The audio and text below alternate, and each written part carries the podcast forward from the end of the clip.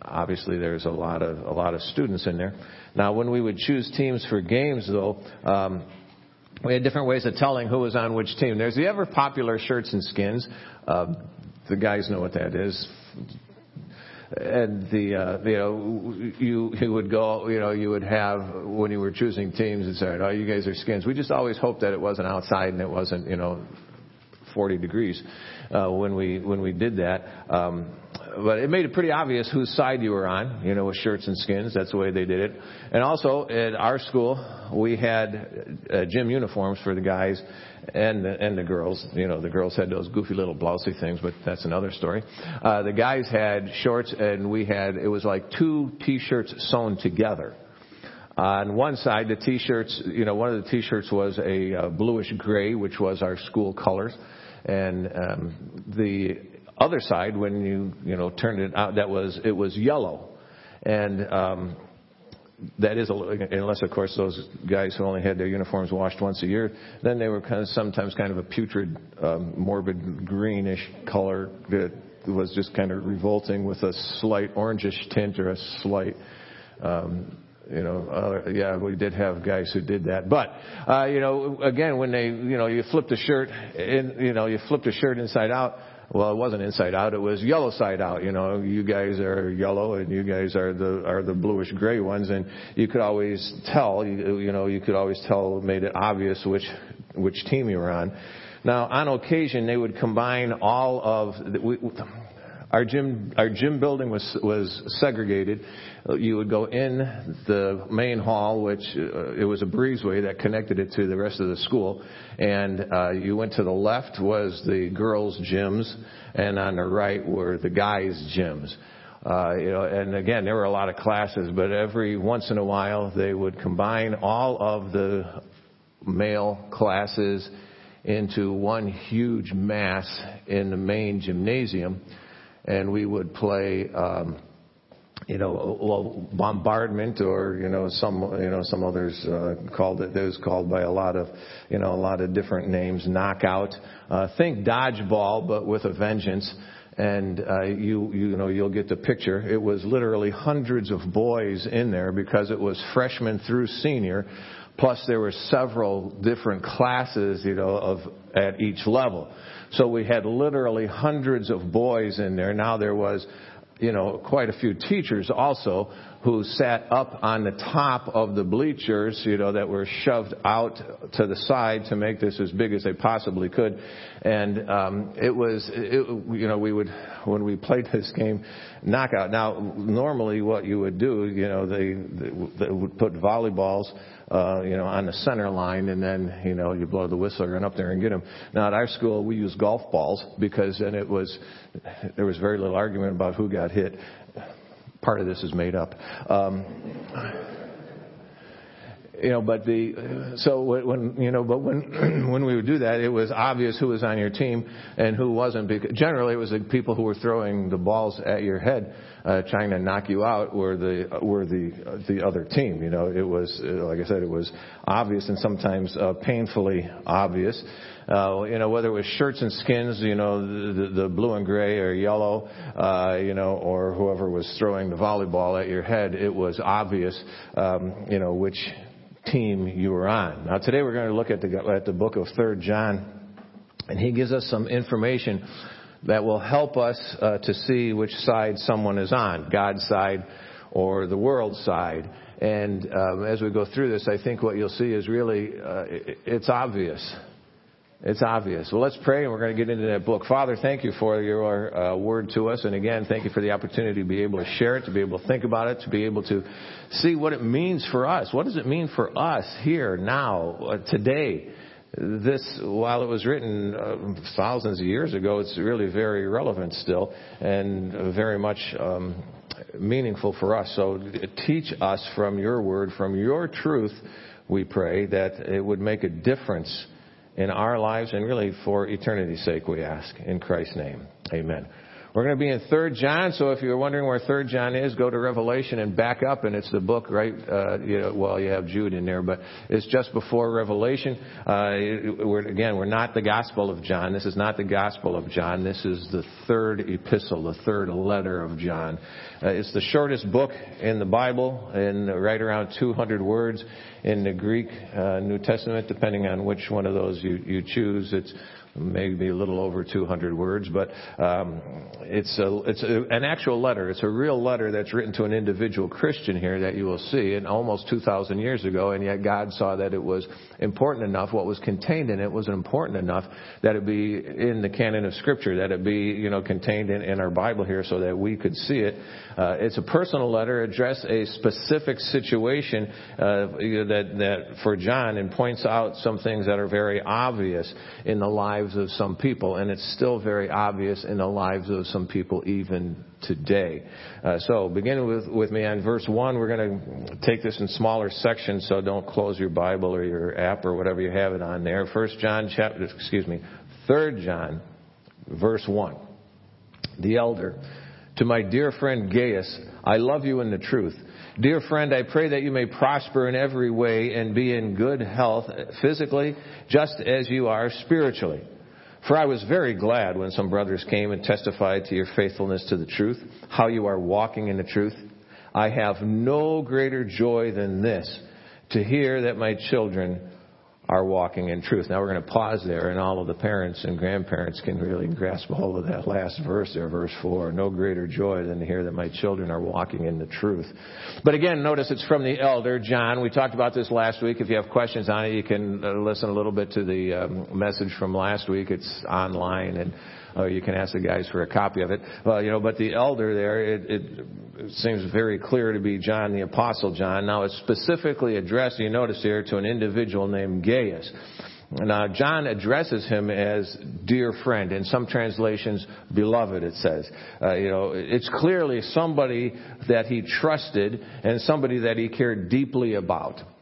Now, friends are important. You know, uh, friends are important on a lot of different levels, but dear friends are even more important because we need those people. We need those, we need those people who know us so well and who we have such a good relationship with that we can speak into their lives and they can speak into our lives. That's what John is doing here. John has such a good relationship with Gaius. He is speaking into Gaius's life. He is, you know, he is showing him and telling him about some things that's going on there. Um, Proverbs 27 verse 6 says, you know, the wounds of a friend are trustworthy, but the kisses of an enemy are excessive. The wounds of a friend. It's still not easy to hear. You know, Jenny will tell me something. If I have anyone who can speak into my life, I mean, in, in the most, it would be it would be Jenny, my wife. You know, we not all husbands and wife have a relationship like that. They really don't. You should, but some don't. You know, you need to be able to be able to speak into each other's life and to do it in love. You know, now even sometimes when she speaks into my life, I don't always appreciate it. You know, uh, you know, and some of it's not so easy to hear, and I try to convince her that she's wrong, but sometimes she's not. You know, so it talks about the wounds of a friend are trustworthy. You know, it, some things are hard to hear, but you know what? I can trust what she says to me because I know that you know that she's not just saying you know she's not just saying stuff that you know I I, I know it's it's trustworthy uh, you know and but the kisses of an enemy you know are are excessive here. You know we're more apt to heed the words of a friend. We're more apt to heed those words of a dear friend than if the same words you know came out of the mouth of someone that we're not sure even really knows us very well. We're not even sure if they even care about us. You know, those, those words from a friend, uh, you know, they're important. You know, it, it, now he goes on. He shows the depth and the care of concern there. It doesn't seem like John is simply throwing out platitudes, you know, you know, to his to his friend. He's rather expressing a deep concern and a desire in all areas. Notice he says that you may prosper in every way. You know, prosper in every. He's praying that there would be nothing that slows Gaius down in his walk with Christ, that there would be nothing that slows Gaius down in his being able to live out a, a, life that honors and glorifies God, that there would be nothing holding him back there. He says that you might prosper in every way. He says, and to be in good health. Well, now that seems obvious. You know, health challenges, they, they, they, can slow us down. They consume our time. They consume our resources, you know, with health challenges. Uh, you know, they, but they can also lead us into a deeper walk with God. You know, those health challenges can lead us into a deeper walk with Christ, help us to grow deeper in our relationship with Him. Paul wrote to the Corinthians, he said, For if I want to boast, I will not be a fool, because I will be telling the truth. But I will spare you so that no one can credit me with something beyond what he sees in me or hears from me, especially because of the extraordinary revelations. Therefore, so that I would not exalt myself, a thorn in the flesh was given to me, a messenger of Satan to torment me so that I would not exalt myself. Now, the, the, the, most uh, people feel that what he's talking about with a thorn in the flesh here was a physical ailment, a physical thing going on. There's a lot of different speculation as to what it was, but there's real consensus that this thorn in the flesh was something physical, you know, for him that, that was slowing him down. He says, now, concerning this, he says, concerning this, uh, I pleaded with the Lord three times to take it away from me. But he said to me, My grace is sufficient for you, for power is perfected in weakness. Therefore, I will most gladly boast all the more about my weakness, so that Christ's power may reside in me. So I take pleasure in weakness, insults, catastrophe, catastrophes, catastrophes persecutions, and in pressures because of Christ. For when I am weak, then I am strong. You see, those physical things can, can bring us uh, oftentimes into a greater awareness of, of Christ and His love for us and our need for Him. It's pretty easy to be fairly independent and on your own when you're feeling good and everything's going fine and when everything's going fine and we feel good, and you know, then sometimes it's almost like God doesn't even have our attention. And here Paul says, you know, I needed that in my life. I needed that in my life so I didn't become proud. So I didn't become proud of the way that you have blessed me, Lord. He says, I needed that in my life so that I might remember, so that I might realize that it's not, it's not me and it's not my strength, but it's you and your strength, Lord. And it's as I am in you that I am strong and not on my own. Now it's not that, you know, not, not that we, we, we don't pray about uh, things and it's not that we do pray for problems. What it is, is that we don't let those problems weaken our faith. We use those problems rather than something to knock us down, something to help us stand up and help us to open our eyes. Now, he also prays, he says that his soul prospers. When I read that, it reminded me of Paul's, of part of what Paul wrote to the Ephesians, and I love this. You ever want to pray something for me, pray this and put my name in those spots. Pray this for your spouse and put their name in this spot. For your kids, put their name in this in these spots. I pray that He may grant you. There you go. Put their name in there. Put your kid's name in there. I pray that He may grant you, according to the riches of His glory, to be strengthened with power in the inner man through His Spirit, and that the Messiah may dwell in your hearts through faith I pray that you, being rooted and established, firmly established in love, may be able to comprehend with all the saints what is the length and width, height and depth of God's love, and to know the Messiah's love that surpasses knowledge, so that you may be filled with all the fullness of God. That is a prosperous soul. That your soul may prosper. There is a great picture of it. Now, Gaius was living his faith out, and as he's living his faith out, his faith was an obvious part of his living. And Paul, uh, excuse me, John gets into that as he's writing to him here.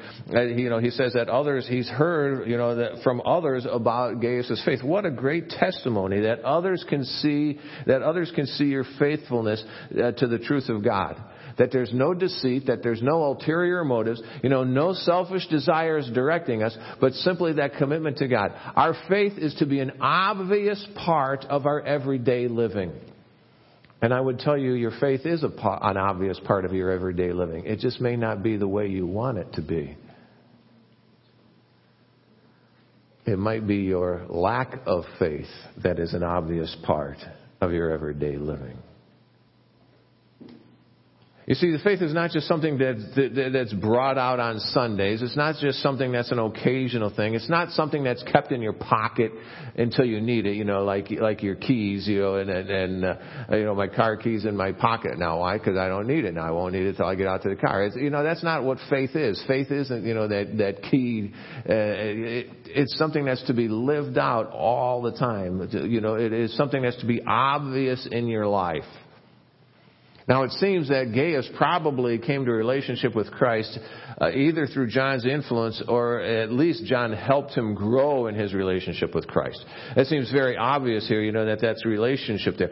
We can, we can all help someone grow in their relationship with Christ. All of us. We can all help someone grow in their relationship with Christ. You know, not only by our example to them, but also by our need to learn more our need to learn more, you know, to, to spur others on to growth in order to help them as, as they seek to grow.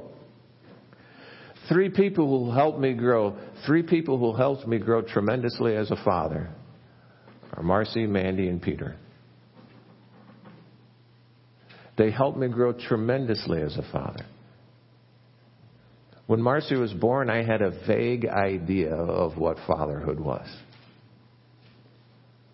I mean, I had a, you know, a general idea and a general direction. Uh, you know, but to, you know, to know, uh, I had to grow as a father. When Marcy was born, I had to grow as a father in order to father her. And when Mandy and Peter came along, all it really did was increase my need to grow because they all brought, they all, each one of them presented new challenges. Each one of them presented new opportunities in ways that I needed to grow as a father. We grow as we help others grow. When we help others grow, we will grow more ourselves. We, we, you know, to be able to, to be able to teach someone, to be able to know enough about something, to be able to teach it to them. We are forced to grow. Pick up with me, verse 5. It says, Dear friend, you are showing faithfulness by whatever you do for these brothers, especially when they are strangers. They have testified to your love in front of the church.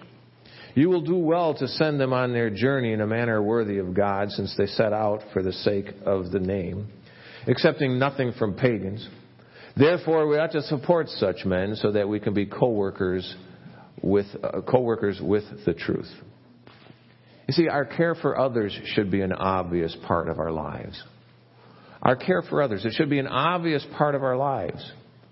Notice he says, you know, they weren't limiting their help only to those who were their friends. He says in verse 5 that, but you also help strangers. Now he's probably referring here to some of those who were traveling through, uh, you know, and, and sharing Christ as traveling evangelists, some who were traveling, you know, from one church to another church and, and had a, a, some type of a letter of introduction. And it seems that this is quite possibly what part of the purpose of this letter was, you know, but, but here, those, they weren't known to them.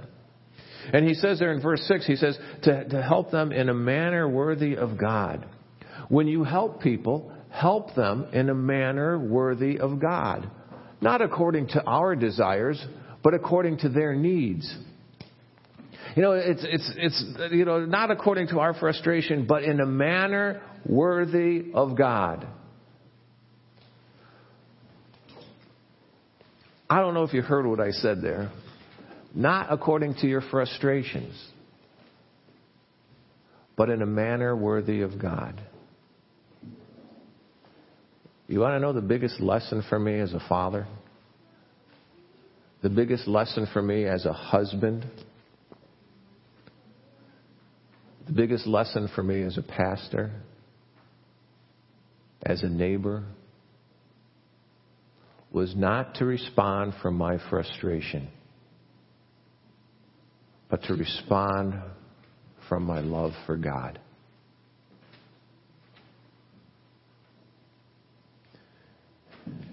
You want to check in your spirit? You pray for that. that God will help you not to respond from your frustration, but in your love for your kids.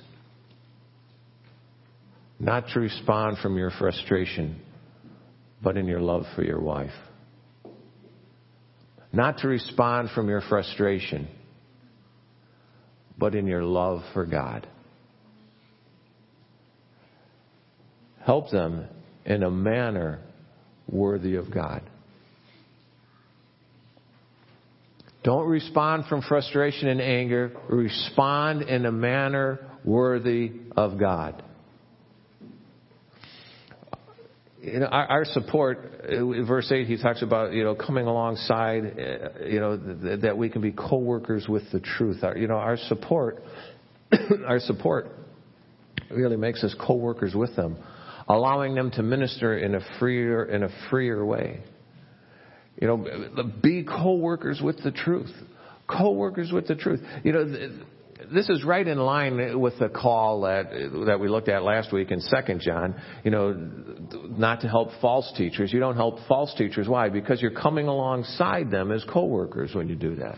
He says, don't do that. You know, you come alongside, you help those who are called in sharing the truth about Jesus. You know, don't help those who are sharing falsehood about Jesus. Help those, that's what he talks about in Second John. Help those who are sharing the truth about Jesus.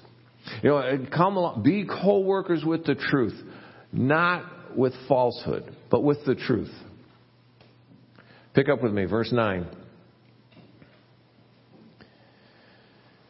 I wrote something to the church I like I love these names, but uh,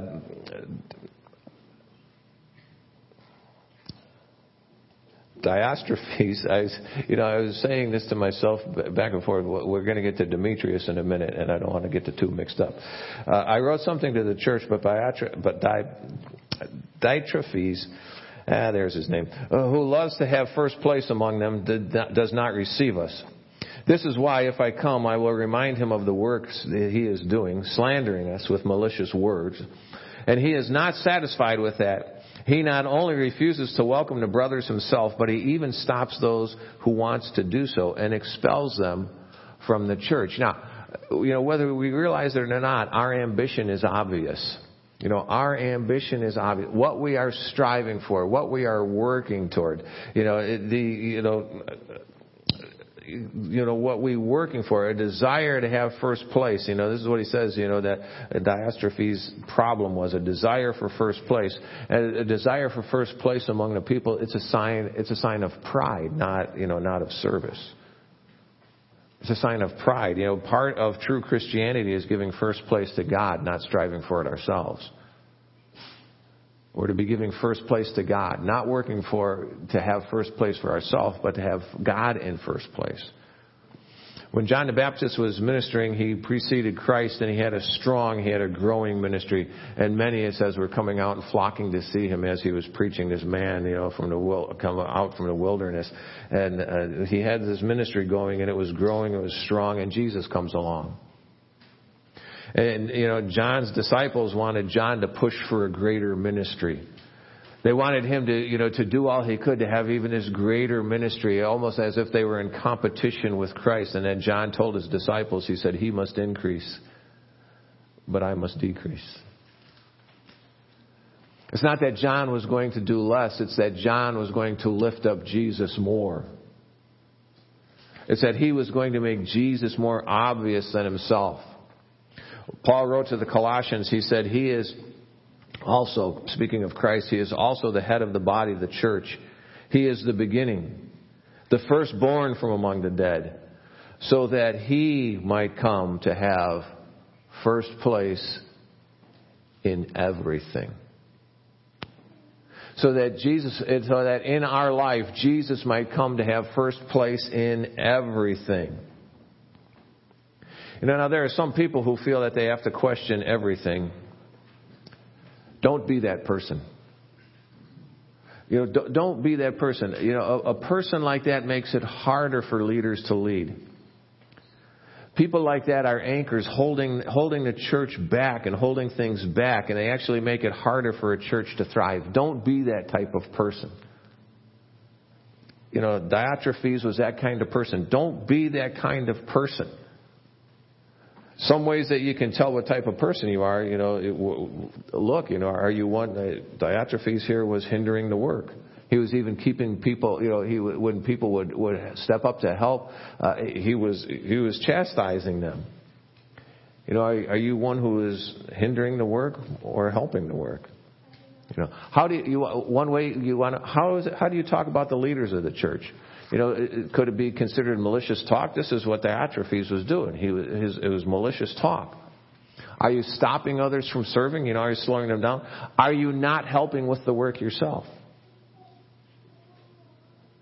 You know, it's not only what we're saying about others, but what are you doing? Are you are you helping with the work yourself? I get a lot of comments. You know, Kent and I both do. We get a lot of comments on how, you know, we should be doing things or how we could improve some things that we're doing. Now we all have room for improvement. You know, and trust me, I don't have all the answers. I have probably more questions than you do. Uh, and uh, you know, uh, I'm not saying that I have all the answers. Uh, you know, but there are there those who always question and always suggest. You know, they'll always make suggestions to us. What we hear from them always are questions or suggestions. But we also have some of those who come to us and they have questions and suggestions and offer to do something about it. Who come and say, they come and say, you know, I've seen this need. May I do this to help meet that need? And we have people, you know, we have people in our church who say, you know, I see that you're doing such and such. Here's what I can do to help with that. It's great, you know, because we get those comments. We have those people in church who, you know, we have th- those comments and questions. You know, uh, you, even just this last week, you know, the last couple of weeks, I could think of a couple of very specific incidents where people came and they said, "I see you're doing this. Here's how I can help. Can I can I do this part for you?" And in some regards, they're making it better than we could on our own. You know, they're making it better than we can on our own. There, there's, you know, there's a huge difference there. There's, you know, there's someone who's helping. You know, be that type of person. Be that type of person. You know, make your, make your obvious ambition to serve God as best as you can. Make that your obvious, you know, your obvious ambition. Diotrephes' obvious ambition was to lift himself up as number one. Make your obvious ambition to lift God up as number one, to serve Him. Pick up with me again, verse 11. We're going to finish this letter out today. Dear friends, do not imitate what is evil, but what is good. The one who does good is of God, and the one who does evil has not seen God. Again, I just want to point out to you there are two choices. There is no sitting on the fence. You, if you think you're sitting on the fence, you know, as a Christian, you're not. You are either for God or you're against God. You are either going toward Him or you're getting further away from Him. There is none of this sitting on the fence. There is no holding area. You know, you uh, you imitate what is evil or what is good. You know, you, you do what is good and you're of God. You do what is evil, you're not from God. Verse 12, Demetrius, who has a good testimony from everyone and from the truth itself. And we also testify for him, and you know that our testimony is true. See, this is the part where it seems that, that this is a letter introducing Demetrius. Uh, that is probably who carried the letter, and as he's giving it to Gaius, introducing him. Verse 13, I have many things to write to you. Uh, but I don't want to write to you with pen and ink. I hope to see you soon, and we will talk face to face. Peace be with you. The friends send you greetings. Greet the friends by name. Our character is obvious. Maybe not to us, but trust me, your character is obvious to others. He says in verse 11, he, he lays out those, those two examples of ways to be. And we, we all have the examples, you know, we all have these two examples of ways to be and ways to be in the church and as part of the church. Those who make things more difficult, like Diotrephes, or those that come alongside and make things easier, like Demetrius. We all have those those two examples here. You know, now we're not told to imi- we're, we are are told not to imitate those who are evil. He says, you know, those who make things harder. He says, rather follow what is good. Follow what is good. Now, you know, we may think we don't imitate others, but we all do. What you do you, is, is because you saw other people do it. You know, that may break your heart. You're not an original in that regard.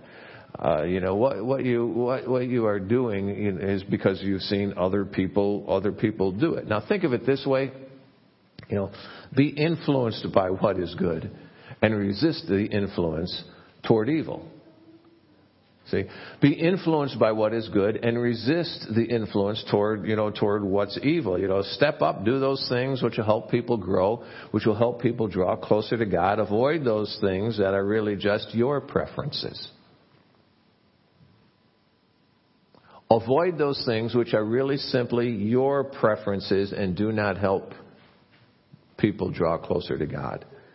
You know, mainly they're more about you and your way than they are about God and His way. He says Demetrius here was a good example to follow. Look for good examples. Look for good examples. Those who, who, who can help you grow in your relationship with Christ Jesus.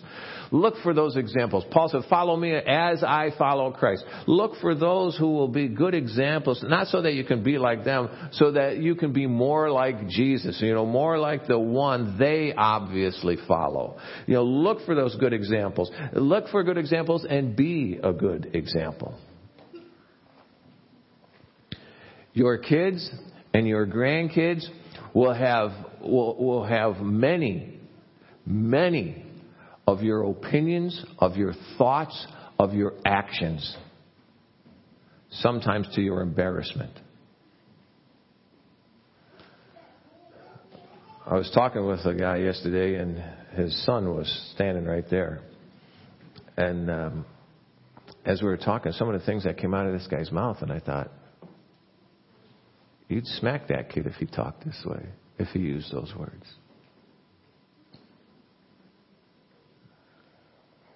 Then I heard from another friend of not too long ago something their kid said, which